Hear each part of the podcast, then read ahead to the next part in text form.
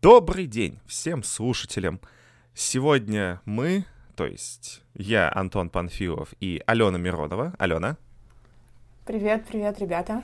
Записываем второй подкаст. Первый подкаст был у нас о такой игре, как Obsession. Ну, а сегодня мы решили поговорить немного о теме помягче, полегче, пока решили не заигрывать какую-то конкретную игру. О чем вообще, Алена, хотим поговорить сегодня? Мы решили сменить э, ракурс на время, так скажем, и решили составить великолепную восьмерку самых необычных игр. Ну, по мнению Антона, соответственно, и меня. Получается, что Алена расскажет про свои четыре любимые, ну, нелюбимые. как они, получается? Я бы сказала, самые вау! Вау! Впечатлившие нас настольные игры, да, которые зацепили нас какой-то конкретной э, яркой механикой, которая отпечаталась и по сей день просто что-то в нас такое пробуждает. Да, вот чтобы необычная была игра сама по себе. Кстати, хороший вопрос у меня возник сейчас в голове, но я думаю, Алена тоже над ним задумывалась. А, необычная игра — это вообще что такое? Потому что постоянно от различных издательств, когда появляется новый предзаказ, когда люди пишут в постах об, об играх, они говорят, что эта игра необычная. Но если игры необычные все вокруг, то значит они одновременно все и обычные. Что вот для тебя, Алена? Да, интересный вопрос, угу, согласна. Потому что действительно, когда люди, допустим, пишут про евро и говорят, М, но вот это евро довольно-таки необычное, ну то есть оно при этом находится в, рам- в рамках жанра, да, и имеет какую-то очень классную, уникальную фишку, которая выделяет его а, среди своих, так скажем, ну, остальных, да, друзей, евро-друзей. Вот, и еще, кстати, здесь, мне кажется, можно вот о таком моменте порассуждать. А, какие-то игры, например, кодовые имена, в момент своего появления просто разрывали шаблон, да, и поэтому там взяли шпиль тот же самый и так далее. То есть э, в какой-то момент времени они стали новаторскими и задали целый тренд, да, появления, например, ну, в контексте того же Codenames, э, тренд появления игр на ассоциации, вот это вот все потом пошло. Намек понял, Мистериум, очень-очень много игр такого плана э, начало появляться.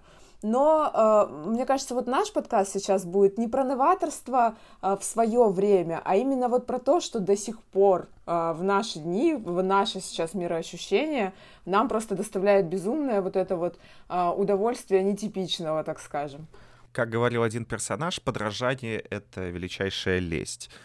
И можно заметить и обратить внимание на тот факт, что тот же самый вышел Codenames, появилось очень много игр, подражающих ему, появились э, такие игры, как Доминион, Семь чудес, Каркасон, и появилось очень много игр, которые им начали подражать, либо немного изменяли ее концепцию, там, в паре правил, и это получилась абсолютно другая игра.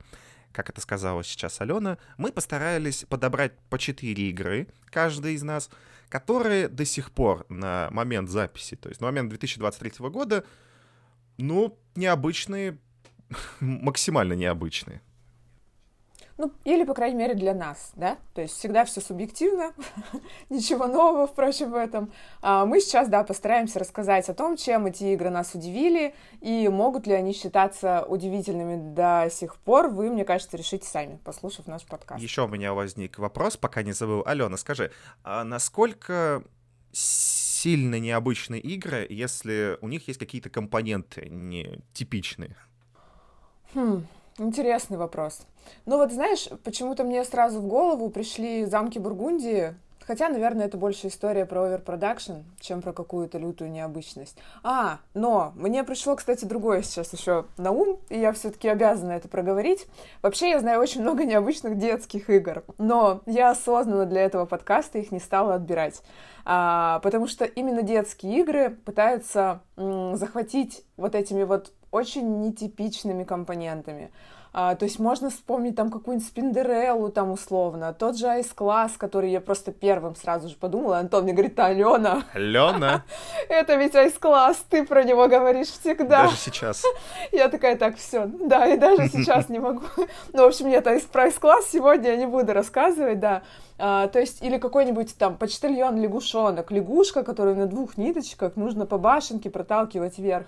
Но а, мне все-таки хочется, чтобы этот был подкаст, ну и Антон хочется, я сразу поняла, про взрослые игры с интересными механиками. Вот, поэтому вау прям компоненты или вот прям кардинально вау подход я бы все-таки, наверное, оставила детским играм. А, хотя, на мой взгляд, а, именно с вау компонентами, ну, в моем списке личные игры есть. Поэтому это все такое, как всегда, очень индивидуальное. Ну, я бы не сказал, что это сразу же вау-эффект в компонентах.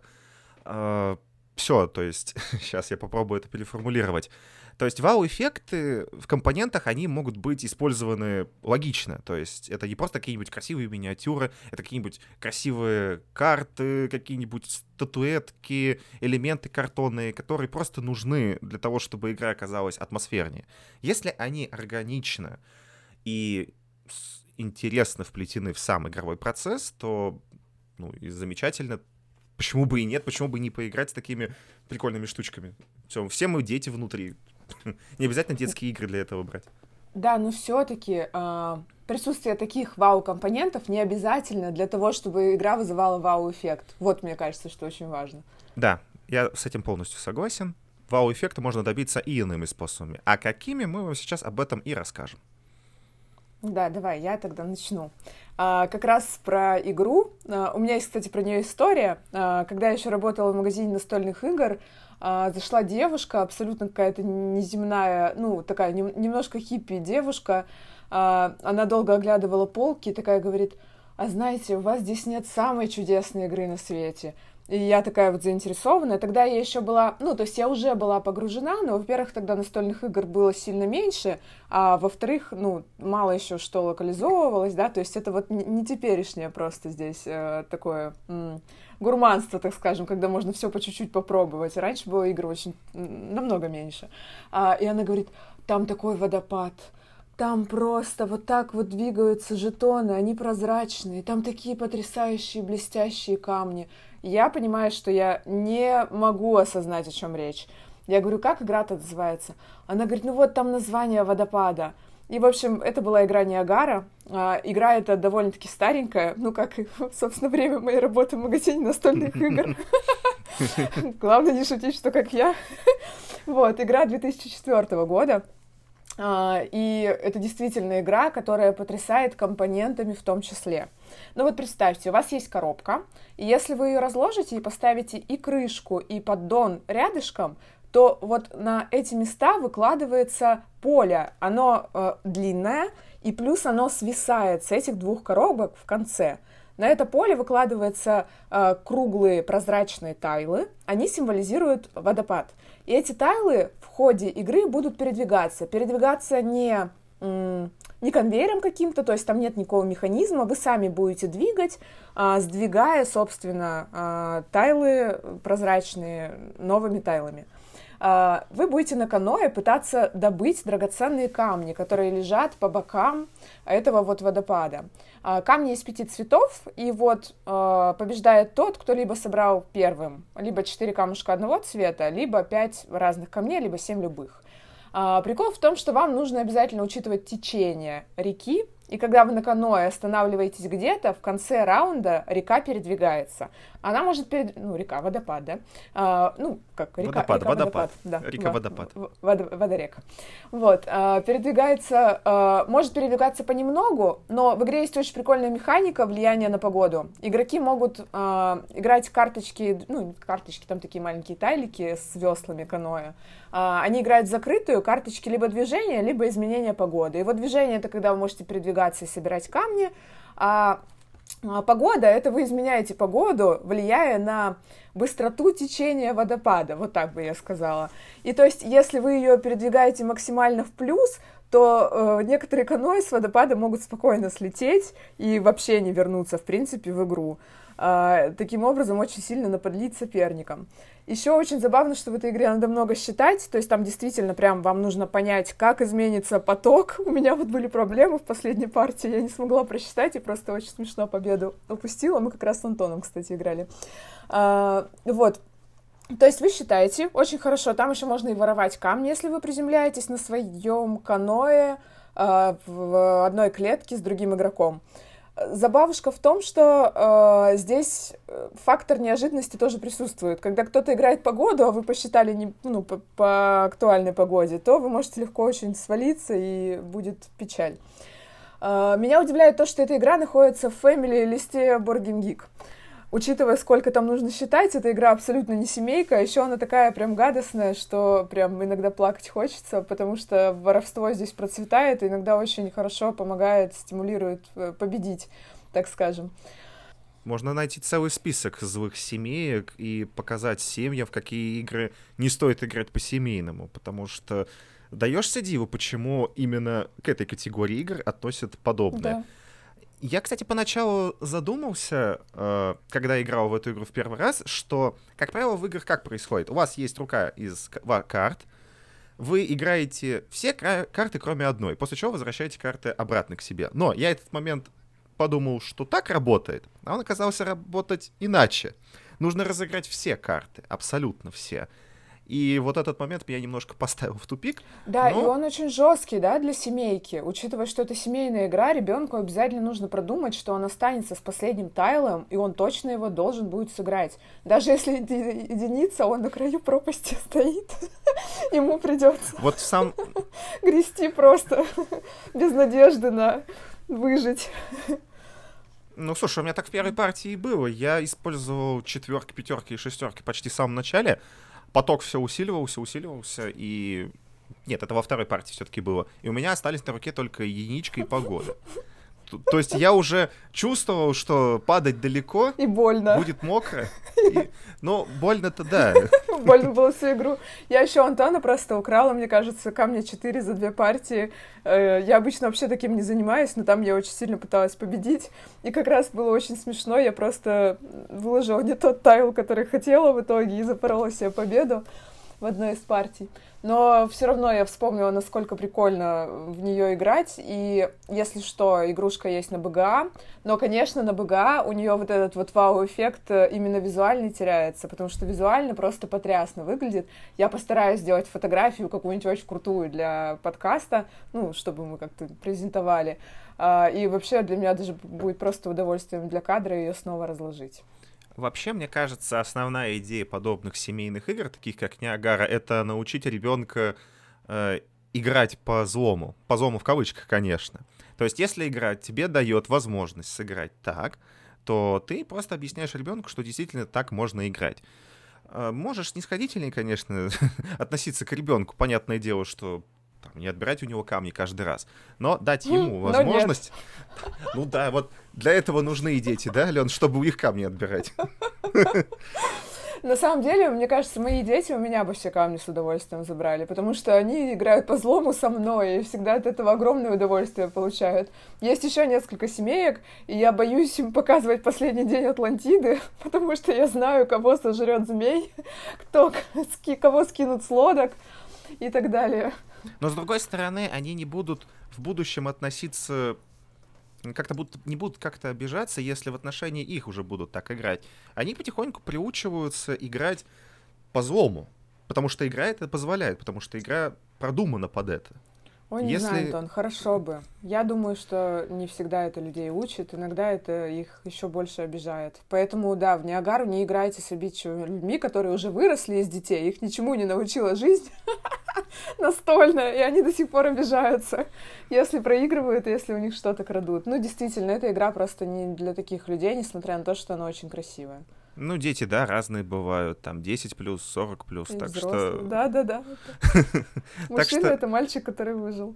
Да, так что всегда нужно аккуратнее относиться именно к таким людям, может быть, подобрать настолки попроще, там евро разложить, в котором никто друг другу не мешает.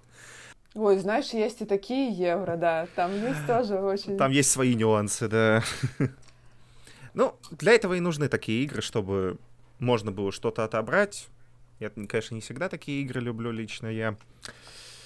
Ну, ничего. В общем, да, мой, э, так скажем, первый претендент на вот эту необычность, это Ниагара. Мне еще очень нравится, что эта игра старенькая, А немецкая, ну, ничего удивительного, да, что игра 2004 года, взявшая шпиль, в 2005, по-моему, только она взяла. А, Томас Лискин, по-моему, автор. А, но, насколько я помню, он больше особо ничего выдающегося-то и не сделал. Но к Ниагаре вышел прекрасный доп. Вот. Ну, про доп не буду рассказывать, он тоже довольно-таки оригинальный, но он просто, так скажем, добавляет и улучшает красоту базовой версии. Там, например, бобер деревянный появляется. И еще водоворот, который усложняет передвижение по полю. Давай, Антон, я буду слушать про твоего претендента. Мой претендент номер один — это игра, в которую ты уже успела поиграть, которую ты не очень въехала в первый раз. Вернее, как, она простая по правилам, просто было такое состояние совокупное у компании, что что вообще происходит? Что мы вообще делаем? Я о, я, о, я выиграл, о, я выиграл. Все. Трансамерика? Трансамерика, да. Игра 2001 года uh-huh. за авторством Франца Бена Деона. К сожалению, он уже покинул наш мир в 2007 году, но его деятельность до сих пор жива. Все его игры, которые он делал, до сих пор с нами и радуют множество людей. Отечественным игрокам он известен благодаря такой игре, как «Контейнер», на Западе он известен... Которая, кстати, тоже оригинальная, да? Контейнер ну, вообще такая штука ну, с аукционом, ну, нетипичная. Ну да, там и компоненты достаточно прикольные. И тяжелая очень Точно. коробка. Так компоненты, ты видел там какие корабли? Там с размах ладони корабли просто. Еще и они сделаны из какой-то там глины, из э, какой-то особенной. В общем, довольно-таки увесистые. Ну да, как вот Evergreen, вот, например, такой же, да, примерно корабль размером. Кто понял, тот понял. На Западе он известен благодаря таким играм, как Манила, Big City, которая вышла относительно недавно, я, если я не ошибаюсь, в 2020 году ее десятилетние переиздание, делюкс-версия. И еще благодаря игре Фьорды. В этом году, кстати, вышла новая версия за авторством такого человека, как Фил Уолкер Хартинг. Вот. Трансамерика — это простенькая игра от двух до шести человек. Э, в которой мы будем строить маршруты железнодорожные. И вот, казалось бы, очередная игра про железные дороги. Да сколько мы их уже видели-то? Опять там эти ваши паровозы, рельсы-рельсы, шпалы-шпалы. Здесь все работает намного проще, чем в подобных играх. Здесь железнодорожные пути просто как хоть какое-то объяснение всему происходящему. У нас есть карта США, в которой размещены города. Города подразделяются на несколько цветов, и они разложены, ну, то есть они сгруппированы по цветам в зависимости от своей географии. То есть там, например, оранжевые города — это города восточного побережья, зеленые — западного побережья Тихоокеанского, желтые — это прям самый центр США и так далее. Центр, да, самый легкий, а север самый сложный, синий, потому что он меня бесит. Да, но об этом мы чуть попозже до этого дойдем. Да. Как только каждый игрок возьмет по карточке, у него будет один синий, один красный, один желтый город, зеленый и оранжевый. Ему нужно как можно скорее по сравнению с другими игроками их соединить. В начале раунда, начиная с первого игрока, каждый ставит по фишке своего цвета в одну из точек. Вся карта — это по факту располосованная такая карта США по линиям. Вот. Можно начинать в городе, можно начинать около него. И вот от этой точки, от этого столбика, куда вы поставили, э, куда вы его поставили, да, фишку, вы можете строить железнодорожный путь. Э, в свой ход вы можете поставить двое рельс. Если путь сложный проходит через какие-нибудь горы, либо реки, то э, вы тратите на это целый ход. Да, там такая красная дорожка, она показывает, что это труднопроходимые какие-то территории, и там приходится сразу два хода потратить. Вот поэтому выставление Вот по этому поводу я что хочу, Ален, сказать. На сайте, на котором мы играли, там красная дорожка, но если посмотреть на поле игры в печатном варианте, а, обычные дороги, они одной полосой черной показаны, а труднопроходимые дороги двумя черными полосами. Это немножко сбивает ну, да. на самом деле.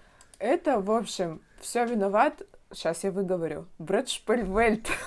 Молодец. Да. Это меня Шпайхерштадт научил выговаривать такие слова. Если что, для непосвященных Шпайхерштадт — это одна из игр Фельда про пожары. Да, это было переиздание этой игры под названием Йорвик.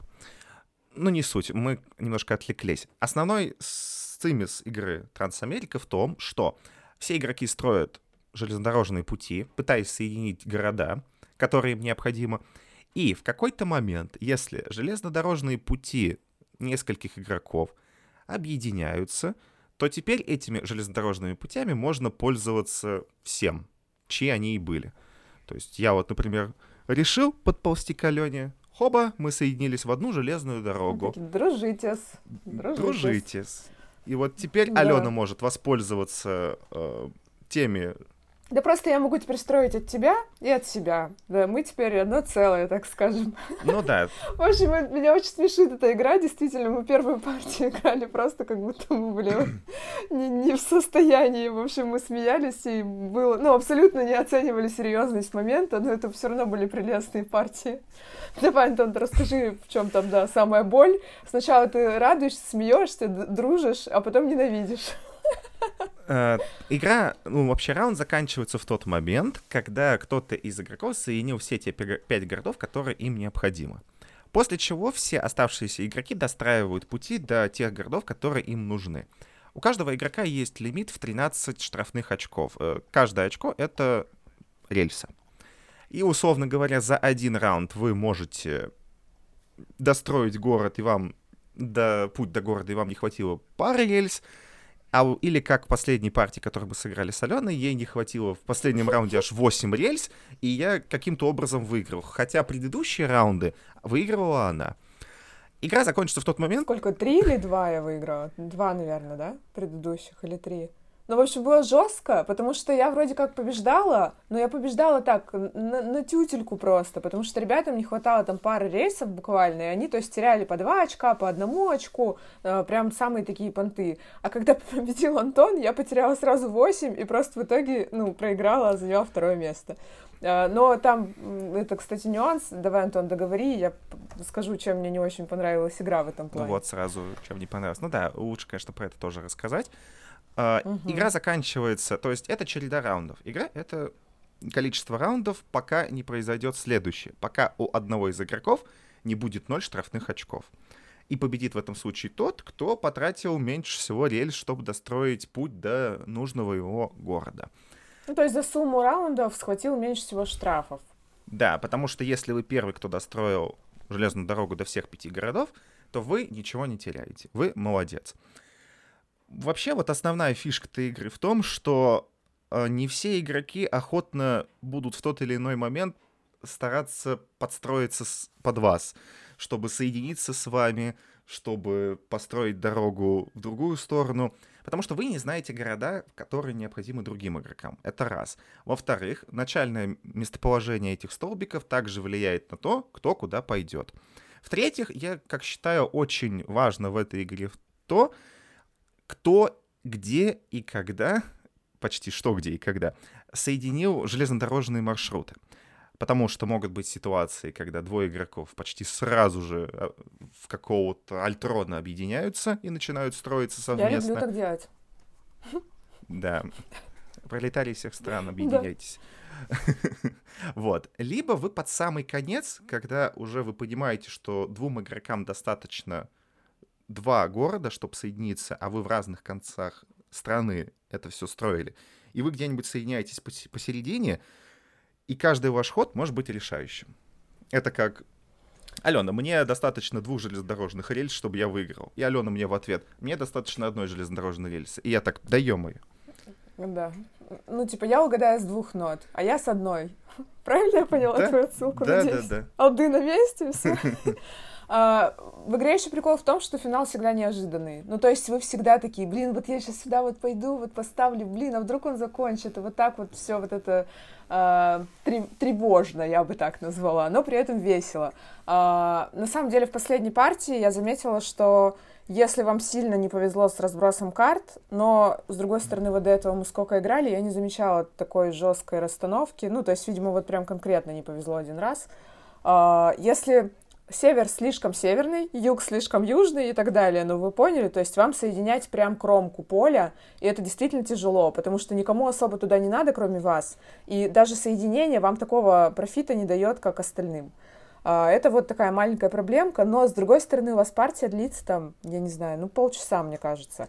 А, и в итоге количество фана просто огромное, и то, что я там потеряла эти 8 очков, ну, поплакала, ничего страшного, и пошла дальше. Поплакала. Встала, утерла слезы и пошла. Смеялась я больше, потому что мне очень нравится вот эта механика объединения, она действительно делает игру безумно оригинальной. Я все-таки еще хочу попробовать Трансамерику сыграть в шестером, потому что, как мне кажется, чем больше людей, тем более увесистый э, каждый ваш ход потому что там... Мне кажется, жесть будет в четвер... Ой, в четвером. В четвером как раз, наверное, хорошо будет, а вот в шестером, мне кажется, будет абсолютный хаос, и тот игрок, который будет ходить последним, мне кажется, еще сильнее будет страдать, потому что есть в игре приоритет первого хода. Скорее всего, ну и там почему так сделано, да, что в раунде каждый игрок по очереди ходит первым, каждый раунд, а, потому что есть э, вес у первого игрока. Ну, то есть он быстрее тупо начинает соединяться. До шестого просто не доживет. Он, мне кажется, даже первым не успеет походить, скорее всего. Но, с другой стороны, не знаю, насколько это перевесит тот момент, который ты сказала, но, с другой стороны, первый игрок, когда ставит свою фишку, он без понятия, куда поставят фишки другие игроки. То есть, конечно, можно предположить, что пятый или шестой игрок пристроится кому-то. Вопрос только в том, будет это ли ему выгодно или нет. Хотелось бы еще попробовать в четвером. Думаю, в четвером, да, это оптимальный вариант, чтобы поиграть. Ну, или в пятером, кстати. Карта достаточно да. большая. В общем, если вдруг кто-то продает Трансамерику, да или даже Транс-Европу я бы, наверное, взяла. Хотя говорят, что она послабже, да, я не играла, если честно вот, то я бы взяла. Потому что что-то последний раз мы сыграли, и было прям смешно. Кирилл там, конечно, сгорел. Но было все равно весело. Да, я бы тоже бы игру приобрел. Ну, в общем, Трансамерика — это мой выбор. Алена, какая у тебя вторая игра? Наш кандидат. Ой, так, про что бы рассказать про второе? Ну, наверное, я расскажу про грани судьбы, Uh, игра, ну, относительно новая, относительно Ниагары, по крайней мере, тут все новое. Хотя, нет, нет, у Антона список точно более покрытый пылью, сто процентов. Я даже не сомневаюсь да, в этом. Да. Вот, но «Грани судьбы» — это, ну, просто там 2001 год, ты уже как бы меня обогнал. И, кстати, да, ты меня обогнал, и старше у меня не будет. Сразу маленький спойлер. Uh, «Грань судьбы» Dice Forge, uh, игрушка, которую локализовал стиль жизни на русском языке. Uh, у нее есть дополнение также Ребелия, но как бы про дополнение рассказывать сейчас ничего не буду, потому что самая соль uh, вообще в удивительнейшей механике просто игры 2017 года это строительство кубиков. В общем, для игры вам понадобится десертная вилка. Первый мой лайфхак, который я просто да, приобрела. В общем, мы разложили игру, там есть рынок граней для кубиков. А, то есть это грани, которые вы можете покупать за ресурсы, а, чтобы произвести апгрейд своих кубиков. Вы начинаете с двумя кубасиками, они такие а, больше, чем обычные D6, ну, раза, наверное, в полтора, может, даже в два. у них у всех выковыриваются грани, и вот эта вот проблема выковыривать, можно выковыривать другой гранью, я знаю, что так делают, но вот у нас есть десертные вилки, которые просто можно вложить в коробку и пользоваться ими, вообще очень удобно. Мы ими пользуемся, чтобы новые грани э, вкладывать, ну, точнее, доставать старые. Э, забавная очень механика, потому что вы, когда вставляете новую грань в кубик, вы э, играете с вероятностями, да, так скажем. То есть, бросая кубики, не факт, что вам вообще она э, будет выпадать. Блин, кстати, очень забавно, что, по-моему, если я не ошибаюсь, э, на английском называется вот эта грань, типа что-то dice face, ну, типа ли, лицо кубика. Что-то я тут читала недавно, и захотелось мне на этом заострить внимание. Если я... А, ну, да-да, я еще подумала тоже, как, как это будет звучать прилагательным на русском. Если ошибаюсь, мы это вырежем, пообещай. В общем, я прочитала, да, на английском, и там прям было написано dice face, и я такая, ой, забавно. А, прикол в том, что здесь важна еще очень сильно комбинаторика между вашими двумя кубиками, синергия. То есть там есть условно грань, например, x3. Сама по себе на кубике она ничего не дает. Но если на втором вашем кубике, например, выпадает там два победных очка, то, соответственно, два победных очка умножается на 3, и вы получаете 6. То есть такая забавушка. И при этом, кстати, сеттинг игры абсолютно обычный. Ну как, абсолютно обычный, а, в плане тематики вроде, хотя мир игры наверняка вам знаком, потому что автор игры это Режи Банесса, а Режи Банесса сделал для меня просто одну из самых прекрасных игр на свете, это сезоны, я обожаю сезоны вообще, а, и также еще Лорд Эксидита, и все эти три игры, включая Dice Forge, объединены одним миром. То есть там вот какие-то существа такие странненькие все. Они довольно-таки фантазийные, я бы сказала, и некоторые прям типично фантазийные. То есть там есть какая-то сова чуть ли не из Гарри Поттера в Forge, например. Вот, но все равно имеют свои какие-то интересные особенности и вот какую-то такую своеобразную рисовку, я бы сказала. Но по факту самая-самая вот эта клевая механика — это именно строительство кубов. А, и это и ковыряться действительно прикольно, вот это вот все создавать, и мандраж ваш, вас охватывает, выпадет, не выпадет то, что я только что наковырял, только что приобрел. И там еще, кстати, количество граней на рынке, оно ограничено. То есть, если вы покупаете э, какие-то конкретные грани, допустим, там, я не знаю, три условно там лунные штуковины, три лунных ресурса, то в итоге они могут кончиться и просто другим не хватить. И на этом там, ну, как бы основана часть тактик в игре. Если вас заинтересовал Dice Forge, вы можете сыграть э, на БГА, но опять же это вот такой момент, да, что визуальная вот эта и тактильная здесь часть, она, ну, уползает немножко, да, э, в неизвестность, потому что непонятно, ну, как на БГА это все прочувствовать. Еще у меня есть тоже история. Э, Все, это последняя игра с историей, да. Пришло время, да. Пришло время историй. А, в общем, в каком-то году, пару лет назад, а, Адель предложил снять ролик, где а, разные инстаграмщики, по-моему, если я не ошибаюсь, кидают друг другу коробки с самыми классными семейными играми – то есть это как-то склеилось, все прикольно, и типа э, ты показывал игру как-то плюс-минус, э, которая тебе очень нравится, семейная, выкидывал дальше, а там как будто бы ее ловил другой человек, и вот это вот все как-то монтировалось, было очень забавно. И вот я выбирала для этого видео игру Dice Forge, но очень прикольно, что когда склеили ролик, э, я увидела, что выбрали остальные, то там были действительно семейные или детские игры, потому как Dice Forge хоть и находится в рейтинге БГГ, э, ну вот под маркировкой Family, да, э, причем она в топе 100, то есть высоко довольно-таки, по факту, э, оценивая реально, я бы сказала, что это семейка плюс, здесь, ну, много тонкостей, много разных обилок, да, вот на кубиках много возможностей. Да, я с тобой согласен, что это семейка плюс, потому что, учитывая, сколько там эффектов этих монстров, чудовищ, и когда ты смотришь памятку на БГ, что каждый монстр делает, то там текста довольно-таки много, чтобы вникнуть, чтобы запомнить, кто чем занимается. По факту это, наверное, одна из тех игр, которые я бы хотел попробовать вживую. Вот это вот поковыряться в этих кубичках, поменять грани.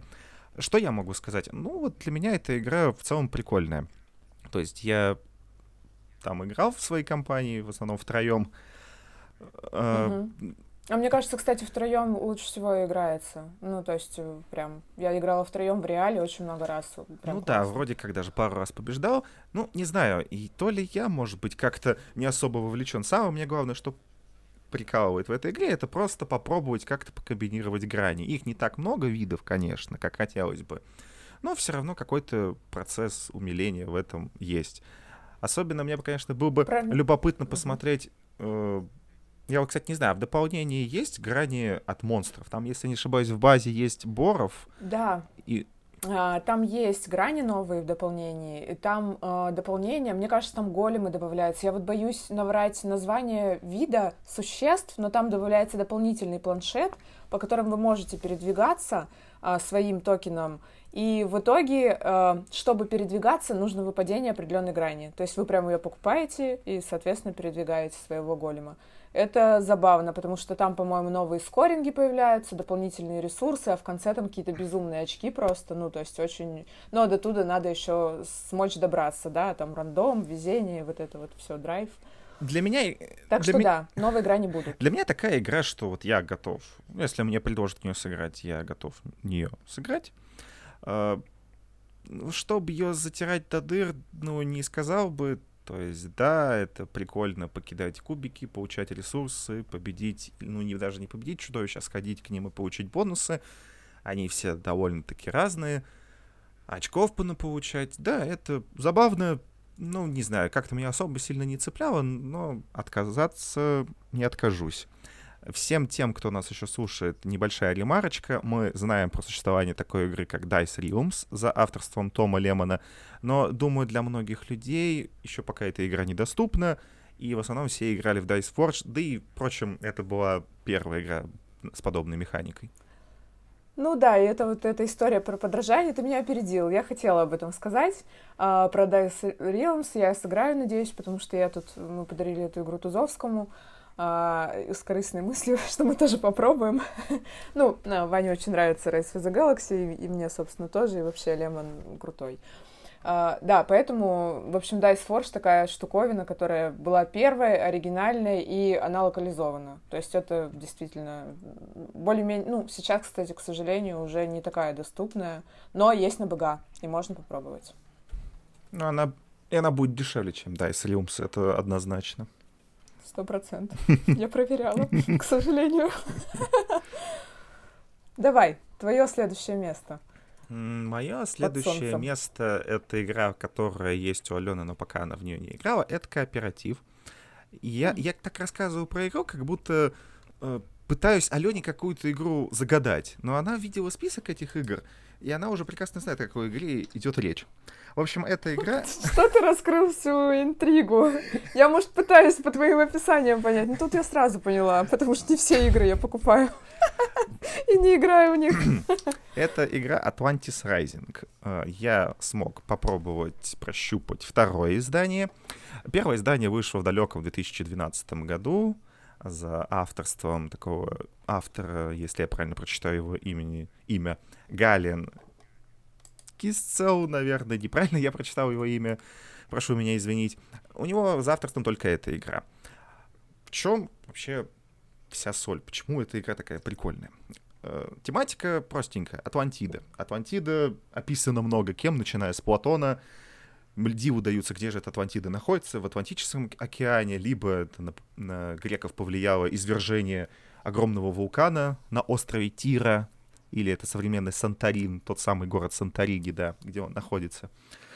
Говорят, что вулкан был настолько разрушительный, что, ох, какую-то какую страну затопило. Ну, в общем, куча теорий по поводу того, где это вообще Атлантида была ли она, может быть, вообще в другом месте, где предполагали, существовала ли она, что это вообще такое. Может быть, это минойская цивилизация, потому что это вот очень отчетливый прототип многие подмечают. И таким образом наш подкаст превращается в исторический, как хотел Антон. Ну, я не могу немного себе не отказать, потому что... Нет, это интересно, себе не отказать. Я это оставлю, я это даже вырезать не буду. Все. Да, в общем, нет, мне интересно слушать, просто я замечаю, Антону очень нравится история, и мне очень нравится слушать Антона. Вот, надеюсь, вам тоже. Э, Atlantis Rising — игра кооперативная, в которой мы совместно, представляя атлантов, должны построить э, телепорт огромный, чтобы спасти наш народ от надвигающегося бедствия в лице затопления нашего острова. Видимо, боги на нас разгневались, на атлантов, и остров постепенно тонет. Мы пытаемся спастись, отправиться в какой-то другой мир — как происходит игра? У нас есть огромное поле, состоящее, ну, похоже на шестиконечную звезду. Э, каждый луч этой звезды — это определенное действие, которое мы можем выполнить. Чем вообще в первую очередь зацепил меня этот кооператив? Когда мы играем в подобные игры, то в самом начале раунда, как правило, открывается какое-либо событие, которое влияет на логику нашего хода. И если мы с этим событием ничего не сделаем, то либо нам станет сложнее играть, либо мы, скорее всего, проиграем. Atlantis Rising немножко переворачивает эту тему. То есть мы вначале, как игроки, расставляем наших рабочих на острове, ну не только на острове, но в основном там. И логика в том, что чем дальше вы от центра острова, тем проще вам выполнить действие. Ресурсы мы в основном получаем за счет броска кубика. Если вы э, почти у самого основа, у самого центра звезды выполняете действия, хотите получить какую-нибудь железную руду, то вы должны на кубике выбросить 6, чтобы ее получить. Но если на самом конце окончания этой звезды, то получить руду вы можете, выбросив 4 или более. Вот, выставили вы человечков. Думаете, мне в этом случае повезет. И в дальнейшем открывается колода событий. Колода событий в основном показывает, что у вас затонет. Потонет что у вас подвергнется затоплению. Там могут быть события в духе у вас люди заболели, сейчас не работают. Можете потерять какие-либо ресурсы, либо открыть еще одну карту затопления. И если у вас рабочие находятся на вот этом кусочке острова, который подвергся затоплению, то у вас рабочие это действие не выполнят, и они просто вернутся к вам в запас. И вы с ними уже в этом раунде ничего не сделаете. А они бы могли потенциально вам принести ресурсы, которые необходимы для постройки телепорта. И тут-то вы понимаете, что, возможно, ваш риск немножко оказался неоправдан. Второй интересной особенностью игры является тот факт, что в этой игре есть поле, но, как обычно в кооперативах, вам не нужно перемещать фишку по нему. То есть вам не нужно идти в один угол, потом в другой угол, как, например, в какой-нибудь пандемии, там 0.1, э, вот эта игра про пожарных, например, что вам нужно прийти в какое-то место и локализовать очаг бедствия. Там, древнем ужасе, ужасе mm-hmm. арками и так далее. Здесь все просто. Вы поставили на какую-то э, часть острова, выполнили действие, в конце хода все эти фишки вы заберете обратно. То есть у вас такие телепортирующиеся рабочие получаются. Есть действия, которые вы можете выполнять совместно. Вы можете строить части телепорта тоже совместно. Когда вы их построите, получаете бонусы, э, открываете для себя новые действия. Э, что там еще есть? Там есть возможность э, получения особых карт, которые вас усиливают. Есть особая энергия мистическая, с помощью которой можно увеличивать значение кубика, чтобы получить ресурсы можно постараться э, защитить какой-то след... Ну, вот попытается... Сейчас, как бы это правильнее сказать. Вот кусочек острова будет затоплен, и вы ставите защитный барьер. И если этот кусочек острова должен быть затоплен, вы просто щит убираете, и все, ничего не происходит. Ну, конкретно такие механики уже где-то есть, да? Ну, то есть вот то, что в частности, которые ты рассказываешь. Прикол здесь, я так понимаю, именно в том, что вы сначала распланировали, а вас потом нагибают события, да. которые происходят. Я не так часто играю в кооперативы, но я пока особо не видел игру, которая это бы так активно бы использовала. Вы сами планируете свои действия, вы сами решаете и думаете, э, подвергнуть себя риску или нет. Но с другой стороны, если риск будет оправдан, то у вас больше будет вероятность того, либо даже невероятность, что вы получите больше привилегий. Поэтому больше ресурсов, больше карт, а это уже поможет вам победить. А, ну, игра закончится, если должно быть затоплено основание, самый центр острова, либо если вы построили телепорт. Да, кстати, чтобы построить телепорт, вы должны построить 10 частей, которые дают бонусы, а последнюю вы должны построить совместно, при этом каждый из игроков должен потратить хотя бы один ресурс. Угу. Я думаю... Ну, кстати, я бы сказала, что Атлантида — это тоже такая штука с Uber фишкой визуальной. Ну, то есть вот эта именно звездочка, да, как ты ее назвала, она очень сильно запоминается как игровое поле, потому что я тоже ну, не могу припомнить игры, где поле выглядит именно так. Там очень много частей этой звезды, то есть, по-моему, 36, то ли 37, и у вас постепенно вы будете эту звездочку переворачивать, она все больше будет затопленной, вода все прибывает, прибывает, а вы особо с этим сделать ничего не можете. Если я не ошибаюсь, э, в первой и во второй редакции были, ну и есть, эффекты индивидуальные, то есть каждый из игроков становится, там, например, жрецом, астрономом. Во второй версии игры это показано так, что один из мипов у вас как бы больше, и именно вот с этим мипом у вас завязан эффект той или иной профессии. А вот в первой редакции, по-моему, не было такого. Во второй у вас гнев богов добавляется, и вы еще быстрее тонете. И это не просто как усложнение, это просто как часть правил, что после того, как вы выполнили все действия, вы увеличиваете этот трек и еще затопляете больше частей острова. Понятно. И... Пришло время страдать. Говорит игра. Слушай, ну тут на самом деле прикольно страдать. Я не знаю, как это описать. Да вообще кооперативы отчасти для этого и нужны, чтобы пострадать. Почему нет? Тем более... Пострадать в удовольствие для мазохиста. Тем более конечно. ты борешься Нет, ну, со, со стихией. Ты со стихией борешься. Я понимаю, что это божья кара. Блин, звучит-то как. Вот пантеон там греческий, mm может, разозлился. Я не знаю, кто там разозлился. Ты борешься со стихией. Что ты Посейдона сделаешь? Ты обычный смертный. Ну, спасешься только, построишь телепорт. Зву- звучит. Вот Одиссей что-то смог Посейдон, похоже, сделать. Ну, не без помощи Афины. Ну, это да. Есть нюансы, как говорится. То есть, если вы хотите попробовать какой-то кооператив, красиво выглядящий, необычный отчасти по-своему, с помощью фишки распределения своих действий, то Atlantis Rising я вам рекомендую. Реграбельности много, эффектов много, карт много, профессий достаточно. Да, интересно, а, я вот не играла в Атлантиду, назвала бы я ее прям необычной игрой, а не необычным кооперативом. Это то, про что мы вначале, да, разговаривали. Потому что у меня уже рождается такая мысль, что не составит ли нам какой-нибудь а, именно, ну, условно, топ необычных э, евро, например. У меня вот есть что-нибудь уже там на подкорке, какие-то мыслишки по этому поводу. Скажите, если вам интересен такой подкаст, э, дайте знать в комментариях, мы подумаем над этой мыслью, мне кажется. Ну или ты про кооперативы хочешь? Алена, а у тебя на подкорке есть топ необычных Амери? Давай я вот с этого начну. Ой, слушай, да, я могу сходу прям назвать, например, э, Черную капеллу. А вот у меня а, нету. Я уже проспойлерила, да? Ну, в общем, понятно. Мы Амери не будем записывать, поэтому вот Черная капелла интересно. У меня пока вообще. что нету таких игр. Я не так много в Амери играю, я играю во все другое.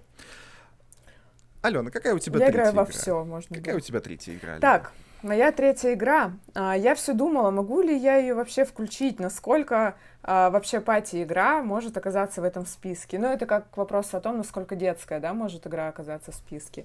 Это еще и пати-игра реал-тайм. Давайте попробуйте угадать сейчас, пока я ну, не говорю, что это такое. У меня, на самом деле, а, была еще в наметках еще одна игра реал-таймовская в списке, но я ее отмела, потому что мне показалось, что... А, в общем, это была игра Покаль, и эта игра основана на механике пятнашек, на скорость. Вам нужно быстрее соперника, э, правильно сложить планшет свой, используя механику пятнашек. Э, прикольная очень штука, но мне показалось, что это встройка одной игры в другую, и нельзя в полной мере сказать, что это новая механика какая-то, да, или там, ну, игра супер необычная. Вот, у меня были на этот счет мысли, и я в итоге отмела этот вариант, тем более, что мы сначала хотели рассказать о большем количестве игр, потом побоялись, что вы не сможете это слушать, и наша настольная Одиссея станет настольной Одиссеей в кубе, и решили, да, остановиться и рассказать про четыре игры у каждого. Поэтому я сейчас буду рассказывать об игре «Капитан Сонар». А, для меня в свое время это был просто глоток свежего воздуха в мире настольных игр. А, именно с этой игры я узнала про Роберта Фрага. Это автор многих детских игр, а, то есть потом, после Сонара, я уже купила себе Спиндереллу, о которой я уже обмолвилась ранее. А, Спиндерелла, если что, это игрушка, где на магнитах пауки ловят э, муравьев внизу. Очень прикольная конструкция. Просто если у вас ребенок, погуглите, или я писала точно пост, э, почитайте. Невероятно забавная игра. И вообще, по-моему, Роберта Фрага, э, у него прям морская специальность. Он то ли там... Ну, в общем, я, я не разбираюсь немножко вот именно в специализации, но он точно очень долго был в море. И у него несколько вот игр посвящены морской, собственно, тематике. У меня есть еще прикольная очень игрушка креветка, э, ну, шримп. И она м, похожа на дикие джунгли, то есть она такая на скорость и на внимательность, так скажем. Дикие джунгли, барабашка, барамелька, вот из этой э, серии, только там нужно считать креветок и бить по майонезной банке, которая очень смешно пищит. Но давайте вернемся к капитану Сонару. Я, кстати, а, знаю, это... что Роберто Фрага еще сделал такую прикольную игру, как Доктор Эврика. Это, э, да, э... доктор Эврика у меня есть. И у меня есть экспресс-мороженое, которое сделано тоже по доктору Эврике. То есть, ну, условно, очень-очень похожая механика, только с мороженками. Угу. Вот, а не с опытами. Доктор Эврика про опыты, ну, кстати, да, тоже посмотрите, но это тоже детские игры, и то есть мы обещали про них не говорить и пытаемся сдержать обещание. Не очень выходит. Сейчас это Антон, это не я, Это я, да. Если что, да. Вот, Капитан Сонар. А, я сказала, что это игра в реальном времени, но стоит обмолвиться, что тут есть и пошаговый режим, но я бы категорически не рекомендовала в него играть впервые пошагово, потому что я знаю несколько прям компаний, которые сыграли пошагово, сказали, что это занудство, им больше не сядем. Вот, мы сели в шестером первый раз играть. А, смысл там в чем? А, вы офицеры, а, который командуете подводной лодкой. То есть у вас э, ставится такая ширма посреди стола, ровно посередине. И с одной стороны садится одна команда, ну вот если в шестером из трех человек, да, если восьмером, это самый больший состав для игры, то 4 на 4, соответственно, вы играете, разделяетесь вот этой вот большой ширмой. Она прям вот реально с длину стола, очень длинная. Э, и вы разбираете роли в своей подводной лодке. У вас будет капитан, старпом, инженер – и радист. Прикол в том, что если вы играете в шестером, то э, либо капитан, либо инженер сразу на себя берет две роли, это по договоренности, то есть абсолютно неважно. Я просто слышала о том, что игра лучше всего играется на восьмерых, но я не согласна, потому что шестером мы получи, получили колоссальное удовольствие и не заметили, что кто-то там перегрузился от наличия двух ролей. То есть шестером уже классно, вот так вот я бы сказала. А, суть в чем? Перед вами есть планшеты, на которых двигается ваша подводная лодка. Эту подводную лодку двигает капитан. То есть он говорит, например, курс на север. И э, от, нужно отметить на планшете, что кораблик плывет на одну клетку вверх. Да? Курс на восток. Кораблик после этого поворачивает направо. В это время за ширмой радист чужой команды подслушивает, что говорит капитан другой команды. И у себя на планшете отмечает, что они поехали на север, они поехали там ну, на восток, да, условно, потом на юг и так далее. То есть рисует, грубо говоря, траекторию э, заплыва, да, так скажем, э, на прозрачном листе. Потом эту траекторию он может наложить на карту местности, на которой вы играете. Она у вас абсолютно симметричная. Эта карта местности может быть с островами, может быть со льдами. Там, по-моему, 5 карт местности, если я не ошибаюсь. А, в базовой игре есть еще карты местности в дополнении, которое модернизация 1 называется. Сейчас вышло еще второе издание Капитана Сонара. Возможно, я не знаю, там что-то поменялось в составе. Я, если что, играла в первую редакцию. А, накладывая на карту э, свои наброски, радист пытается понять, что вот здесь вот подлодка могла плыть, а здесь она врезается в остров, значит, они точно плывут, наши соперники не здесь. Прикол в чем? Вам нужно заминировать определенные участки и ждать, пока туда приплывет подводная лодка врага. Либо, если вы точно поняли, где находится команда соперников, есть такая штука, как выстрелить в них торпедой, ракетой. И вы э, должны подготовить, там при определенных событиях инженер это может сделать, не буду углубля... углубляться в нюансы, э, вы выстреливаете ракеты и говорите, мы стреляем там на там, D условно один, э, там есть обозначение клеток. И они такие, блин, типа мимо или попали. Вот ваша задача снести подводную лодку соперника. А теперь представьте, что все, что я рассказала, происходит в реальном времени. Вот здесь и наступает взрыв мозга и огромное, огромное, будоражащее, всеохватывающее вас волнение. Вы просто, у вас потеют ладони. У меня всегда потеют ладони, когда я волнуюсь. И вот когда я играю за радиста, вообще, а когда я за капитана, я просто обливаюсь вся, мне кажется, потом волнения. Меня накрывает просто волной. Я барахтаюсь где-то как раз на уровне подводной лодки. Вот в этом просто тревожном состоянии. Нас засекут, нас засекут. А инженер тут еще говорит, на север нельзя, у нас поломка. На север нельзя, у нас поломка, мы не сможем подготовить дрон или сонар. И, в общем, ты сидишь и просто... Э, а, в общем, там есть такая штуковина, э, можно организовать всплытие. вот. Э, ну, что-то вспомнила фразу про ваше чувство юмора, рекомендуют вам всплыть. А, если вы всплываете, то у вас вы можете починиться, то есть организовать себе ремонт. И вообще, ну вот сонар, вот э, это на самом деле капитан сонар, сонар это аббревиатура, и сонар S это сплоченность, организованность, навигация, атака, и R это ремонт. Ремонт это как раз вот э, существующая опция для устранения поломок на подводной лодке. Но вы, когда вы всплываете, вы ремонтируетесь, но есть нюанс, как говорится. А, вас видит в каком секторе вы всплываете, противник, и то есть ему намного легче, подставив вот эту кальку радиста, определить, где вы. И это большая на самом деле задница, потому что нужно сразу удирать, возможно, использовать механику радиомолчания. Там есть такая вот штуковина, когда вы можете несколько ходов не говорить, куда вы плывете.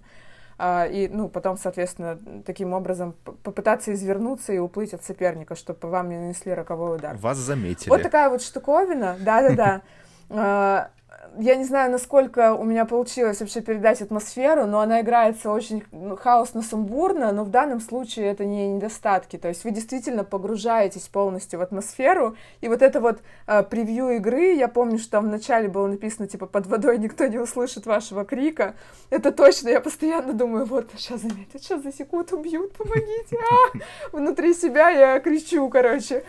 Никто меня не услышит, это ой-ё никто не услышит. Вот, такая история. К сожалению, Капитан Сонар — это игра, в которую не так часто получается собраться сыграть, но эмоции она дарит просто превосходные. Это вот из разряда э, для меня такая жемчужинка в коллекции, потому что, во-первых, эта игра разрывает шаблоны, во-вторых, она погружает просто в невероятную атмосферу, и не зря она просто э, в топе практически, по-моему, 50, если я не ошибаюсь, э, тематичных игр, потому что действительно атмосферу ты прочувствуешь просто вот на себе вдоль и поперек. Ну еще игра считается патигеймом. Э, здесь э, сложно, но вот на, насколько это, это даже для патигейма просто новаторство, ну ладно, неправильно немножко сказала, да, не только для патигейма супер новаторство, но и для вообще всех механик настольных игр. Это нечто свежее, нечто а, стоящее особняком и просто какое-то индивидуально, оригинально, нетривиально прекрасное. Вот так вот. Индивидуально и прекрасно. Звучит-то как хорошо. Да. Я Капитан Сонар не знаю, когда сыграю. Знаю, что кто бы в нее не сел, все от нее получают удовольствие. Я с этим спорить не буду. Наверняка когда-нибудь и настанет тот день, когда я ее пробую. Но я хочу рассказать, если Алена мне позволит, о третьей игре, которая тоже реал-тайм, но немножко с другой тематикой. Давай. Э, есть такая игра, я даже, наверное, сразу скажу ее название. Э, Panic on Wall Street. Паника на Уолл-стрит. Игра про покупку, продажу акций. Э, это party game от 3 до 11 человек до 11, что интересное количество игроков. Там не до 12, не до 10, а до 11. Игра mm-hmm. 2011 года, очень много. Так вот, загадка раскрыта, что ты вообще странные ну вопросы задаешь. Хотя да, если бы в 2012 году, тогда было бы 12, все логично. Суть этой игры в том, что здесь будет два победителя в этом пати-гейме. При этом эти два победителя не играют в команде, а просто один победил и другой победил. Если мы рассматриваем, например, самый максимальный состав, который я играл, 11 человек, у нас будет 5 менеджеров и 6 инвесторов. И у них отличается геймплей, что тоже довольно-таки, как Алена рассказала в «Капитане Сонари», не каждый раз происходит, чтобы каждый что-то делал свое. Ну, на uh-huh. самом деле в пати-играх это, как правило, и происходит, потому что один, например, что-то объяснит, а потом другие отгадывают. Ну, в общем, не суть. Я думаю... А, не суть, короче. Что, в общем, делают игроки? У каждого есть своя роль. Если мы рассматриваем роль менеджеров, они держатели акций. Они постоянно будут их покупать, продавать инвесторам. А инвесторы будут постараться как-то на этом обогатиться. У нас в игре есть определенное количество денежных средств, которые доступны каждому, начальный капитал, четыре вида акций, а, разделенных по цветам. При этом акции делятся на высокорисковые, то есть красные акции, они самые рисковые. Впрочем, как и в жизни, есть некоторые, например, инвестиции, инновации, они всегда за... подвергаются большему риску. И есть менее подверженные риску, они синие. Например, там красные, желтые, зеленые, синие. Логика mm-hmm. в чем? Э, стоимость этих акций будет постоянно меняться в зависимости от того, как рынок на какие-либо новости извне отреагирует. Ну, в нашем случае это просто бросок кубиков. В самом первом раунде у нас происходит самое интересное — это торги. Торги происходят в реальном времени, и это, честно говоря, действительно какая-то паника как у нас происходила игра на 11 человек. Мы несколько столов выставили в ряд, напротив посадили менеджеров, а инвесторы стоя бегали напротив них и говорили о том, что за какую стоимость они готовы арендовать те или иные акции того или иного цвета. Это происходит 2-3 минуты. Вы можете заранее договориться там с каким-нибудь арендатором по поводу, с каким-то менеджером по поводу стоимости акций, Но это не всегда работает. Там есть возможность того, что вы можете застолбить, то есть он переворачивает ваш жетон, и все. Эту акцию никто не может купить по другой стоимости, и все. Но как это иногда забавно было у нас в партии, я подбегаю к одному углу, подхожу к менеджеру, я играл за инвесторов. Слушай, я вот возьму у тебя вот эти синие две акции за двадцатку. Я, хорошо? Хорошо. Ушел в другой угол, добежал до туда, сказал, давай я вот эти вот у тебя возьму, э, за 30, вот, эти, вот эту желтую, давай, хорошо, хорошо. Я возвращаюсь к другому углу, обращаюсь к другому менеджеру, смотрю на первого, а у него там уже не мои фишки лежат. Я такой думаю, так, погоди-ка, ну мы же это, давай я вот эти сиди опять куплю, ну не за 25, как тебе другой чувак предложил, ну давай за 30 возьму. Я на 100% уверен, что синие акции поднимутся в цене. Как-то ладно, за ним застолбил, но очень выгодно менеджеру не застолбить стоимость окончательно, потому что всегда будут предложения, от которых ага. навряд ли откажешься, потому что инвесторы, они будут стараться как можно больше денег вложить, больше денег потратить, потому что наступает после этого всего самый азартный момент — это бросок кубиков. Кстати, кубики отличаются также по своим граням. Если берем синие кубики, то есть самые безопасные акции, то они максимум могут вырасти в плюс один, либо упасть в минус один. Тогда как красные кубики, самые рисковые акции, могут вырасти аж в плюс 7, и упасть в минус 7. Мы все бросали кубики по очереди, если я не ошибаюсь, игра длится несколько раундов. Я бросил очень удачно, мой бросок можно назвать мировой финансовый кризис, потому что все акции упали просто в цене максимально. А самые рисковые акции, красные, они когда упадут до минимума, они еще денежки у тебя вычитают. То есть красная акция на пике может принести аж 70 долларов, а внизу минус 20 ну, когда там синяя, если я не ошибаюсь, uh-huh. на пике 50 или 40 может принести, а самый низкий у него уровень это 20. Ну вот и сравните от 20 до 40 либо акции, либо от минус 20 до 70. Вы бросаете uh-huh. кубики, инвесторы получают денежки за эти кубики, менеджеры получают от этих инвесторов деньги. Это важно, что менеджеры получают от инвесторов деньги после того, как инвесторы получат деньги.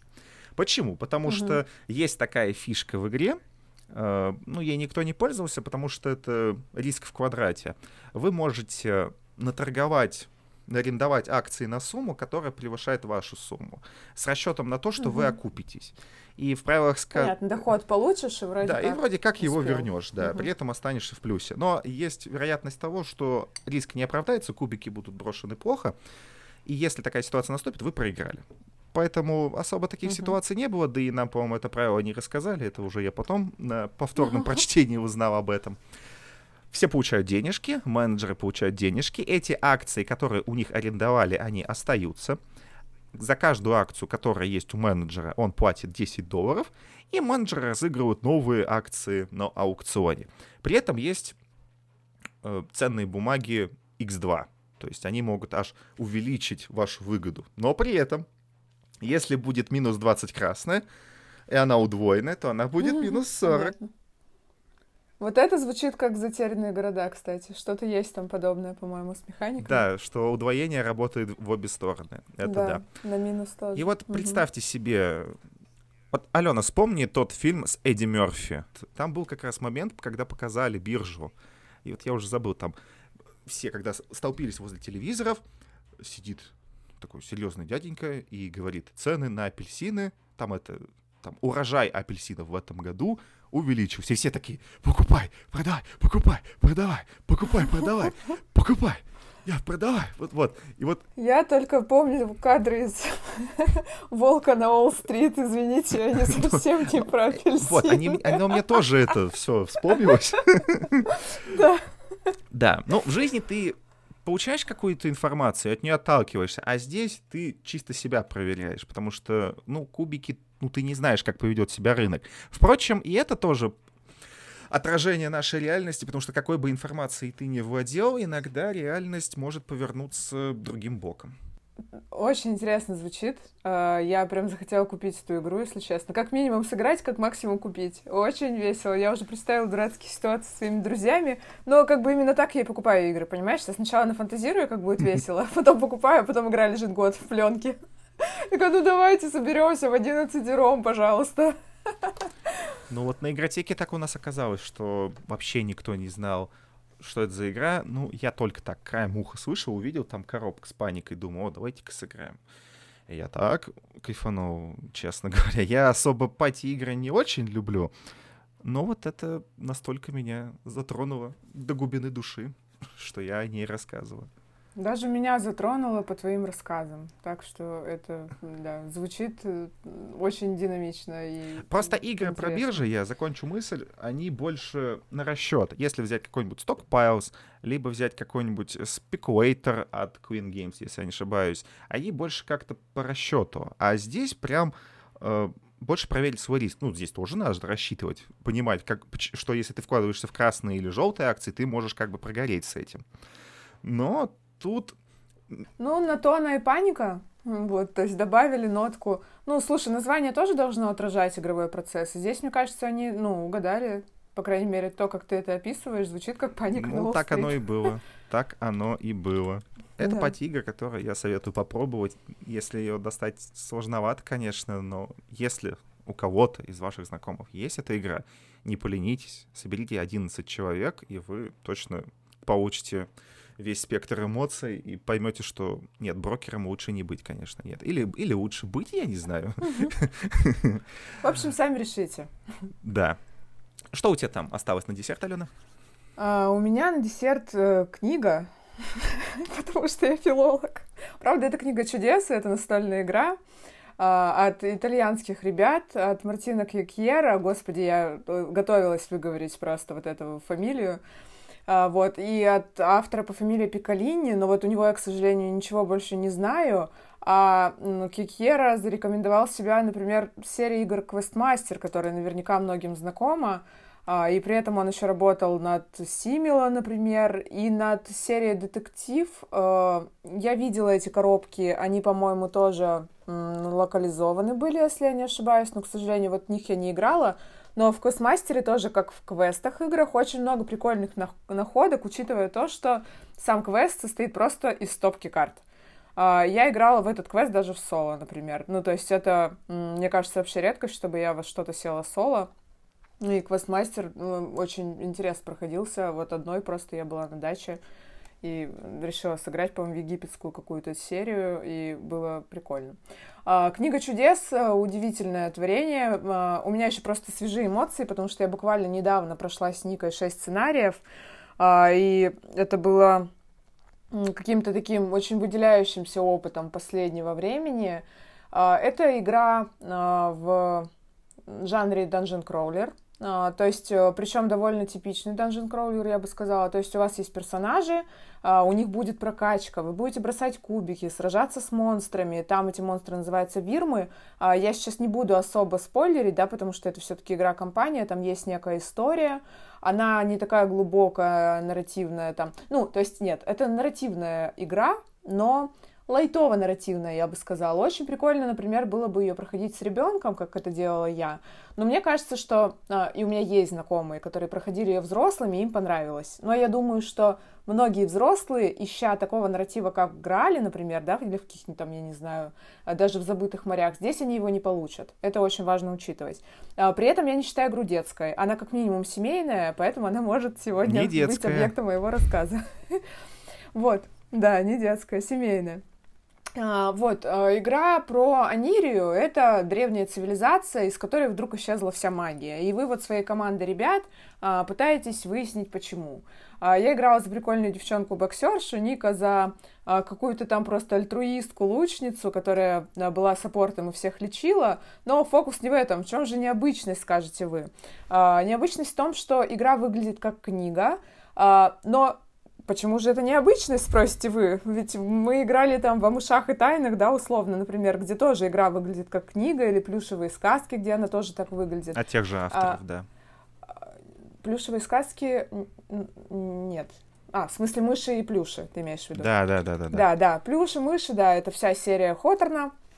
А, то есть действительно это такая его некая фишка, но книга чудес идет дальше, намного дальше по всем направлениям в прямом и переносном смысле. Она становится книгой 3D, которую вы открываете, и там просто у вас вырастает, э, ну вот оригами, наверное, неправильно будет сказать, я, к сожалению, не понимаю, как эту технику правильно назвать. В общем, объемное э, картонное дерево, прям в книге. То есть вот это изображено на обложке, это не будет большим спойлером. Э, это дерево э, не просто, ну, так скажем, визуальный аксессуар, как дерево в Эверделе, ха-ха-ха. Вот, с этим деревом будете взаимодействовать в игре. А, вы будете там, ну вот это, я не считаю, что это спойлеры, то есть я просто расскажу, как а, работают с а, объемными декорациями авторы и насколько они заморочились, это прям невероятно круто. То есть вы будете по нему лазить, вы будете его использовать для бросков кубиков тем или иным способом, причем не для обычных бросков, а для, допустим, бойни, как в боулинге. Вам нужно будет реально сбивать в определенный момент монстров через это дерево. Вам нужно будет искать э, зашифрованные надписи внутри дерева, снаружи дерева, на ветках дерева, в общем, всякие очень прикольные вещи. А, и еще там есть определенные клетки, это уже внизу, где вроде как травка, муравка, и ничего как бы не предвещает беды а, или интересностей. А, в определенный момент вы замечаете, что не все там гладко, и то есть есть какие-то вещи, которые можно потрогать, вытащить и так далее. И вот э, маленький такой момент, чтобы просто объяснить вам, почему игра очень э, невероятно оригинальна. Э, вам в определенный момент нужно найти дракона, и вот вы на поверхности этой книги в траве ищете его хвост. И когда вы за него тянете, у вас раскрывается полностью дракон из бумаги в объеме рядом с этим деревом. А, это, ну, просто невероятно круто, потому что на этого дракона потом еще можно будет залезать, чтобы с него драться, и там еще выполнять определенные махинации. А, и игра просто именно вот с этим своим концептом строит всю, так скажем, игровую сущность, выстраивает вокруг вот этого вот 3D, а, ну, этой 3D-фишки, да, так скажем. Она с ней взаимодействует по самым разным параметрам, и я вот все думаю, мне интересно узнать, сколько они разрабатывали этот концепт, потому что получилось нечто такое, что э, не придумаешь ни за один день, и, возможно, даже за один год. Слушай, ты так интересно расписываешь эту игру Wonderbook. Я, честно говоря, кроме картинок ничего о ней не знал. И это выглядит как пример того, как надо использовать э, интерактивно вот эти все визуальные эффекты, как вот это дерево вырастает. И оно не просто вырастает, ты по нему двигаешься, по его листве, по его корням, по его веткам. Да, то есть это вот про то, что мы разговаривали в начале, да, такой э, синтез того, насколько может удивлять вау-компонент, и при этом он же является этой вау-механикой. То есть это не только визуал, который, как в Эверделе, еще раз повторюсь, потому что это дерево в Эверделе настолько неудобное, его постоянно приходится разбирать и собирать, а в итоге оно просто является декорацией, да, которая никак не вовлекается в игру. Ну, там, конечно, могут лежать карточки, но это тоже не очень удобно, потому что каждый игрок в итоге их берет все равно в руку и просматривает. Здесь это дерево вот организует вокруг себя пространство игромеханически, то есть не только визуально. И все вот эти вот мини-игры какие-то, да, там загадки, все сражения, э, все поиски, которые у вас происходят, все вот эти вот сюжеты компания, компании, они э, крутятся именно вокруг этого дерева так или иначе. То есть там есть такая изнаночная сторона. Ну, я не буду сильно спойлерить, но очень прикольно то, что каждая глава компании, а там 6 глав, 6 а, именно последовательных сценариев, то есть э, эту игру лучше проходить с одним и тем же, ну, одним и тем же составом или с одним и тем же человеком, да, я вот с Никой проходила.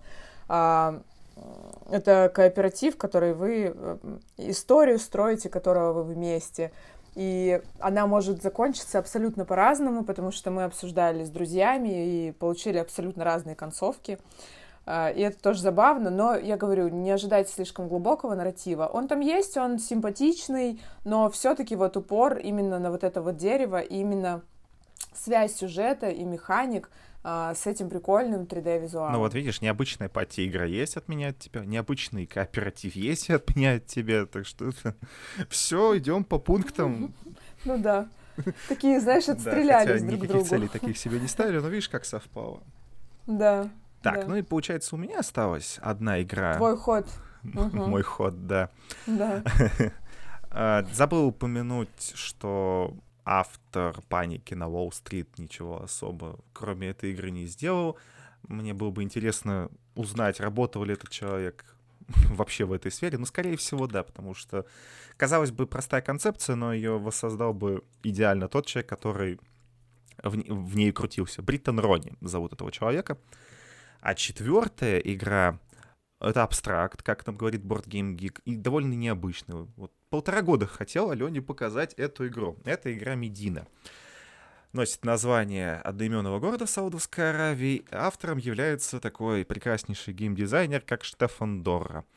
Не буду говорить все эти игры, которые он сделал, скажу только ту игру, Про которую продано. знают многие, да. Это продано или, как в оригинале, for sale. Я опять пойду по чему-то старенькому, потому что первая редакция Медины вышла в далеком в году 2001, как и Трансамерика, который я уже упоминал. Ну а вторая редакция вышла в 2014 году. Я, кстати, думала почему-то, что Медина постарше, но она, видимо, выглядит еще так, прям очень по-немецки. И постарше, да. Ну, кстати, Штефан Дора немец, я не знаю, кстати, если честно. Да, он немец, я открыла, да, сейчас ради поинтересоваться. Да, Штефан Дор. Ну, в общем, да, она выглядит как вот э, те немецкие евро, которые старые, проверенные, и, ну, вот Медина, конечно, при этом очень оригинальная. Давай рассказывай, почему. Суть в чем? Вы будете строить город, при этом э, здесь есть общие компоненты. Вы будете строить дворцы, э, расставлять торговцев, строить стены, строить конюшни и прочее. Это в определенном количестве делится между игроками в равном количестве. То есть, условно говоря, по 6 дворцов каждому игроку, если вы играете втроем, по 8 частей дворца, если вы играете вдвоем и так далее. А, Дворцов всего 4 вида различных цветов, а остальные компоненты не имеют цвета. Суть в чем? У вас есть прямоугольное поле, символизирующее будущий город, который вы будете строить. И в случайном месте ставится колодец, от которого вы будете строить город. Прикол в чем? Э, Вы можете построить абсолютно любой компонент, но у каждого компонента есть примерно свое место. Стена — это только где стена может располагаться. А Торговец, еще один торговец выставляется на поле вместе с колодцем в другом абсолютно месте. Торговцы символизируют такую змейку, то есть они непрерывно движутся вдоль, какой, вдоль какой-то линии. А дворцы... Причем доминошную змейку, то есть, ну, развилки никогда не будет, это по принципу домино выставляется. Да, именно по принципу домино.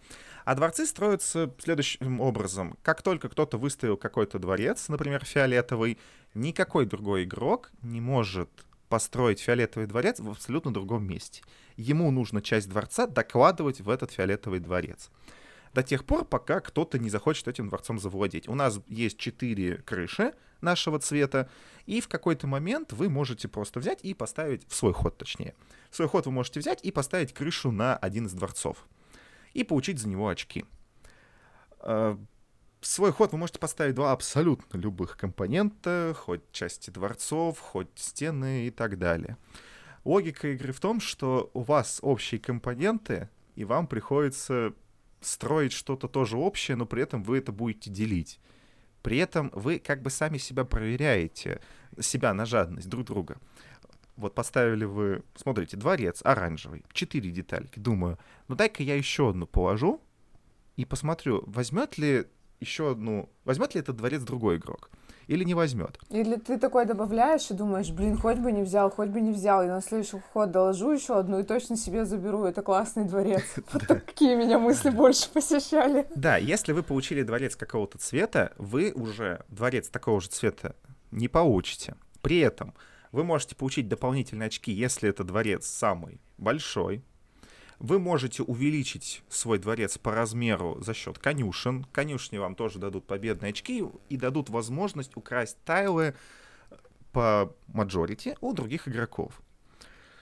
Э, Стены, если очень близко к вашему дворцу, они тоже, каждая стена принесет по одному победному очку. Торговцы, если будут проходить мимо вашего дворца, одно победное очко принесут. И вот таким образом, когда вы выстраиваете дворцы, вы как бы стараетесь получить больше очков и при этом не дать другому игроку возможность получать больше, чем вы. это одна из тех игр, которую на самом деле не так просто объяснять, но суть в том, что здесь мы строим что-то общее и пытаемся проверять друг друга на жадность. Потому что даже те же стены не просто приносят вам по одному очку за каждую стену, которая соприкасается с вашим дворцом. У нее еще есть хитрость э, в плане получения э, тайлов за наблюдение. Как только ваш дворец соприкасается со стеной от какой-то из башен, вы получаете тайлик наблюдателя. И он может вам принести от 1 до 4 очков. Но у стены у стен же две от башни идет, потому что как бы башня на углу, а стены в разные стороны идут. Если какой-то из этих стен будет присоединен другой дворец, и этот дворец будет кому-то принадлежать, то этот тайлик, который есть у вас, наблюдателя, он отберет себе, потому что он становится новым наблюдателем. И вот на самом деле в эту игру, конечно, хотелось бы поиграть и 5, и 10 раз, потому что за те 4 партии, которые были у меня, я еще не до конца понял, что тут вообще можно делать. Как пишут правила, можно ставить конюшни, чтобы мешать разрастаться другому игроку, который захочет завладеть дворцом. Вот, например, у нас возникла такая интересная ситуация в, послед... Э, в партию, которую я показывал Алене. И мне, и Алене оставалось по одной крыше, и у нее был, и у нее и мне надо было... Мы с тобой белые дворцы строили. Белые дворцы нужно было, да, получить. Да. Был такой момент, что один белый дворец оставался на углу, и так вышло, что дворцы не могут соприкасаться друг с другом, между ними всегда должно быть одна клетка расстояния. И так вышло, что мы построили Белый дворец в углу, и он был окружен другими дворцами, и он физически не мог расти. То есть кому-то бы этот дворец в четыре, клет... в четыре клетки достался бы. Вопрос кому? Вопрос Он кому? очень волновал нас. И мы начали строить абсолютно другой дворец. И тут может быть такая ситуация, что э, вы не хотите сейчас этот дворец брать, потому что вы понимаете, что у этого человека тоже есть части Белого дворца. И ему особо нечего больше выкладывать. Да, игра закончится, когда все игроки все выложат и вы можете... Потратить все свои компоненты, да. причем которые скрыты от глаз остальных. Это очень важно, вы не понимаете под конец, у кого что осталось вообще. Да, то есть у вас может быть ситуация такая, как у нас в партии. У меня есть фиолетовый замок, у Алены есть фиолетовый замок, у Кирилла, например, не было фиолетового замка. И если посчитать по компонентам, там вот 6 на 3, 18 частей замка фиолетового, у меня оставалось 4, а у него 2. И я могу просто тянуть со временем, то есть он выставил эти два фиолетовых, части замка, дворца. А я так тяну, тяну, он это не хочу выставлять эти фиолетовые части, потому что как только он выставит крышу на этот фиолетовый замок, все, у всех есть по фиолетовому замку, и все фиолетовые фрагменты замка уходят. Тут, на самом деле, вот, я не знаю, Леон, это вот сложно, на самом деле, объяснить, в чем вот прикол этой игры. Ты выставляешь общие компоненты, кроме своих крыш. Ты пытаешься как-то вот этими вот эти очки получить, при этом проверяешь себя на жадность, других игроков на жадность. И под конец игры обнаруживаешь, что ты сделал что-то правильное или что-то неправильное. То есть ты получаешь какую-то новую ситуацию. Ты понимаешь, что у тебя... Да, вообще, на самом деле, когда ты просто начинаешь в это играть, э, ты вообще ничего не понимаешь. Ты такой, так, сейчас будет э, что вообще? Будет строиться этот дворец или этот? А когда мне занимать? А когда не занимать? А нужно ли достраивать? Нужно ли ставить стену? А вдруг она в итоге поможет другому кому-то и принесет очки? У тебя полный ступор, и ты просто не можешь осознать полезность того или иного своего решения. А учитывая то, что в игре есть еще нейтральные крыши, которым можно обламывать других игроков, у каждого из участников есть одна нейтральная крыша, э, ее можно поставить на слишком разросшийся дворец, если, например, вы сами его уже не можете забронировать, и тем самым навредив слишком соперникам, потому что они уже его забрать не смогут, то вы просто каждый раз думаете, пришло время, вот сейчас уже можно, нужно, да? Вот, и то есть это те вопросы, которые вас всю партию пытают, очень забавно. Ну вот в плане жадности у меня ассоциации первые были с какой-нибудь Канагава или Колоретто, где есть такое, да, что вы выкладываете карту, а вдруг потом заберет игрок. Но здесь у вас два действия, и это тоже прикольно. То есть вы можете поднарастить преимущество, а потом забрать. А, но у вас полностью пустое поле. У вас нет никакого сет-коллекшена, ничего. Полностью а, пустая карта, где вы должны понять, как распорядиться своими блоками и попытаться распорядиться ими так, чтобы они были не в плюс оппонентам. Это очень забавно и очень ломает мозг. Вот и, кстати, к вопросу того, что нейтральные крыши, они доступны только в партии на двух и трех игроков. На четырех игроков у всех только свои крыши. Ну, там, видимо, вообще жара. Просто очень тесно.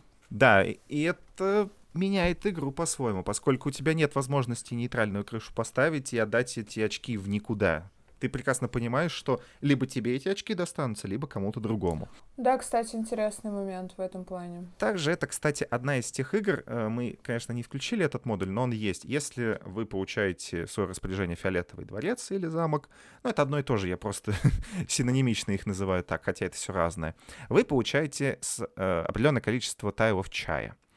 Как уже сказал я, как уже сказала Алена, в свой ход вы должны выставить два любых фрагмента города. То есть это стены, части дворца и прочее.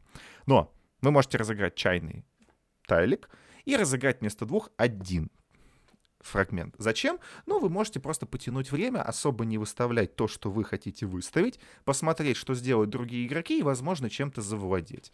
При этом у вас, возможно, останется больше деталей города, которые вы выставите под конец. И это тоже может сыграть свою роль. Я знаешь, все, о чем сейчас подумала? Что игры, которые имеют в своей сути общность всех компонентов для игроков, а, они, в принципе, очень самобытно ощущаются. Потому что я помню сейчас, э, вспоминала свои первые впечатления о Пакс по мире и Пакс Ренессансе, где просто все общее, и мозг реально взрывается. Он не понимает, как так. Нет, твое, мое, убил тут э, твоих э, юнитов, условно, там, да, какой-нибудь там Афганистан, э, Британией. Нет такого. То есть есть Э, возможность подмазаться к своей фракции в определенный момент, когда перевес на твоей стороне. И здесь же та же самая ситуация, это какой-то, ну, концепт, да, такой, когда все общее, и нужно выгадать нужный момент, чтобы собрать самые сливки. Ну да, Интересно. это как, если я не ошибаюсь, вот такие игры, как King is Dead, э, у тебя нет твоей фракции, ты должен вложить ресурс в какую-то фракцию и получить за нее больше выгоды. Но это все как-то касается политики, даже, даже тот самый Пакс Памир. А здесь, ну, такой абстракт, который, типа, вы как бы строите город, но при этом все равно победит только один кто-то. Да, то есть это сам концепт. Ну, то есть именно вот этой вот общности компонентов. И, кстати, забавно, мне издалека казалось, что это прям очень коричневое евро, но потом я открыла фотки на БГГ, и тут поняла, просто осознала, что реально эти ведь все фигурки 3D, и это выглядит в итоге как застроенный город, и там, типа, ходят люди. Ну, конечно, это такая модель, но в итоге я тут оценила и даже на обложку смотрела, и там ярко-синим выделена чья-то шапка-купол, которую вы как раз ставите, чтобы забронировать конкретный дворец. И там вот это, ну, хорошо отражено. Но это только понимаешь, когда сыграл. То есть, что вот она, вот самая яркая здесь. Когда-нибудь я ее себе заполучу, потому что я просто хочу получить Тебе эту... реально так нравится? Я просто тут зашла на ТСРу полюбопытствовать, и я смотрю, тут ей кто-то троек наставил. Ну, потому что, к слову, да, опять же, о том, что игра настолько необычна, что осознать очень тяжело, как, как с этим обращаться. Я бы мог вспомнить мем. Я столько это... Я в своем познании настолько преисполнился, что уже как будто существует здесь 100 миллионов, миллиардов лет. Мне уже этот мир абсолютно понятен. Нет, я больше про то, что это максимально необычный процесс, и если кто-то спросит меня о том, что покажи что-нибудь необычное, я вот с моей точки зрения покажу именно такую игру, потому что мне на самом деле в какой-то степени нравится, когда люди вот вау, вот. И это не просто вау! от того, что это выглядит красиво, это, конечно, тоже хорошо, а от того, что кто-то это придумал именно в такой форме, что в то, что да. ты играешь... Вау-концепция то, что ты играешь, это кто-то придумал, это кто-то протестировал, и оно работает. И оно работает так, как ты с первой партии, ну, не поймешь, со второй ты уже будешь понимать, а с третьей, четвертой и пятой ты будешь для себя открывать что-то новое. Это вот у меня точно так же с Ганзейским союзом, например, было у меня вообще вся настольная... Вот это откровение еще одно небольшое. У меня вся настольная жизнь перевернулась после Ганзейского союза, потому что я в своем поздании настолько... ладно, ладно. В общем, все точно так же. Вот были игры была у меня вся настольная жизнь до. Ну, штейдинг могет, да. Штейдинг могет, да. Вот такие вот у нас вышли 8 совокупности игр. Э, Ален, что хочешь подвести вот по итогу? Слушай, ну, во-первых, я скажу, что мне был очень интересен твой выбор. То есть, э, во-первых, спасибо, что ты показал нам часть игр, да, потому что, ну, то есть я прям понимаю твои мысли, э, мне интересно следить за их развитием. Мне было забавно играть в Медину и очень весело в Трансамерику. А, я надеюсь, что моя э, Атлантида останется без пленки когда-нибудь, так скажем, сорву покров невинности игровой. А, и, ну, Вообще, в принципе, я надеюсь, что это вообще удачная идея а, нашего такого диалога и дележкой опытом и ощущениями и для нас с тобой, и для наших слушателей. И очень хочется, конечно, чтобы мы получили обратную связь по этому поводу. А, если все всем понравится, я бы продолжала такой формат, потому что это вещь, в которой я получаю удовольствие именно от того, что я слушаю твою точку, точку зрения. Это забавно. Да, я думаю, мы с тобой в Dice Forge как-нибудь сядем, поиграем. Спасибо, что ты показала мне Ниагару. Ну, я в нее еще несколько раз поиграю. Я понимаю, что это тоже очень интересная по-своему игра. Просто, ну, что поделать, когда Алена забирает у тебя самородки? Ну, это даже не важно, господи. Я же все равно получаю удовольствие. Просто должен страдать, я извини. Там это, молчу в Дискорде, да. Это не важно. Я же это, играю в игру. Это нормально. Я же не покидаю ее. Нет, игра прикольная. По-своему, да. Это интересно, вот что ее так придумали, что вот эти вот водопад нужно толкать. Я как-нибудь ее еще распробую. Ну, я бы хотел ее распробовать живую. Вот все игры, которые ты описала, вот на самом деле их нужно пробовать живую, потому что, ну, очень, очень многое ты упускаешь, когда Ниагару пробуешь на БГ, очень много ты упускаешь, когда да. ты пробуешь грани судьбы на БГ. А капитан Сонар так вообще. Ну, а про книгу чудес и речи не идет. Ну, то есть там действительно. Вообще, там и на Багане это, хотя есть версия, на, по-моему, на ТТС. Я вообще не представляю, как люди на ТТС играют в Капитан Сонар с ее управлением. Ну, на самом деле, они пошагово, наверное, играют. Ну, то есть, потому что в реал-тайме я вообще не представляю, насколько это возможно. Ну, кого-нибудь залагало. А, ну да, кстати. И там вообще можно сломать просто. Там же есть как партию. бы это дневная сторона и ночная. По-моему, ночная это же реал-тайм, да, по-моему? Да, да, там пошаговый режим на одной стороне, а реал Ну, на пошаговый это все равно не то, конечно. Это да. Ну да, то есть фишка э, капитана Сонара раскрывается в полной красоте именно в реал-тайме. Вот. То есть еще хотелось бы от всех наших слушателей получить какой-то комментарий по поводу того, что вы думаете по этому поводу, что для вас является необычной игрой, какие у вас мысли, за да, кстати, какая игра показалась вам самой необычной по нашему рассказу, если вы ни во что не играли, особенно, мне кажется, интересно было бы узнать. Да, я думаю, у Алены есть определенные картинки, фотографии, там с БГГ свои фотографии. Я постараюсь сфоткать прям как-нибудь классно. Надеюсь, что получится. Ну и также интересно, что у вас за игры, которые вы готовы показать и сказать другим это Какая самое... ваша великолепная четверка это, да. необычных настольных игр. Э, фантастическая четверка. Да, да, да. Ну, в этом, да, и был смысл. Да, да, да. Поэтому спасибо, что были с нами. Спасибо, Алена, что мы уже второй раз записали что-то совместное. Спасибо тебе за диалог интересный. Да, и играйте в необычные и в обычные, но хорошие настольные игры. Играйте в хорошие, играйте в лучшие, играйте в интересные. А мы с вами прощаемся. Что, до новых встреч. Пока-пока.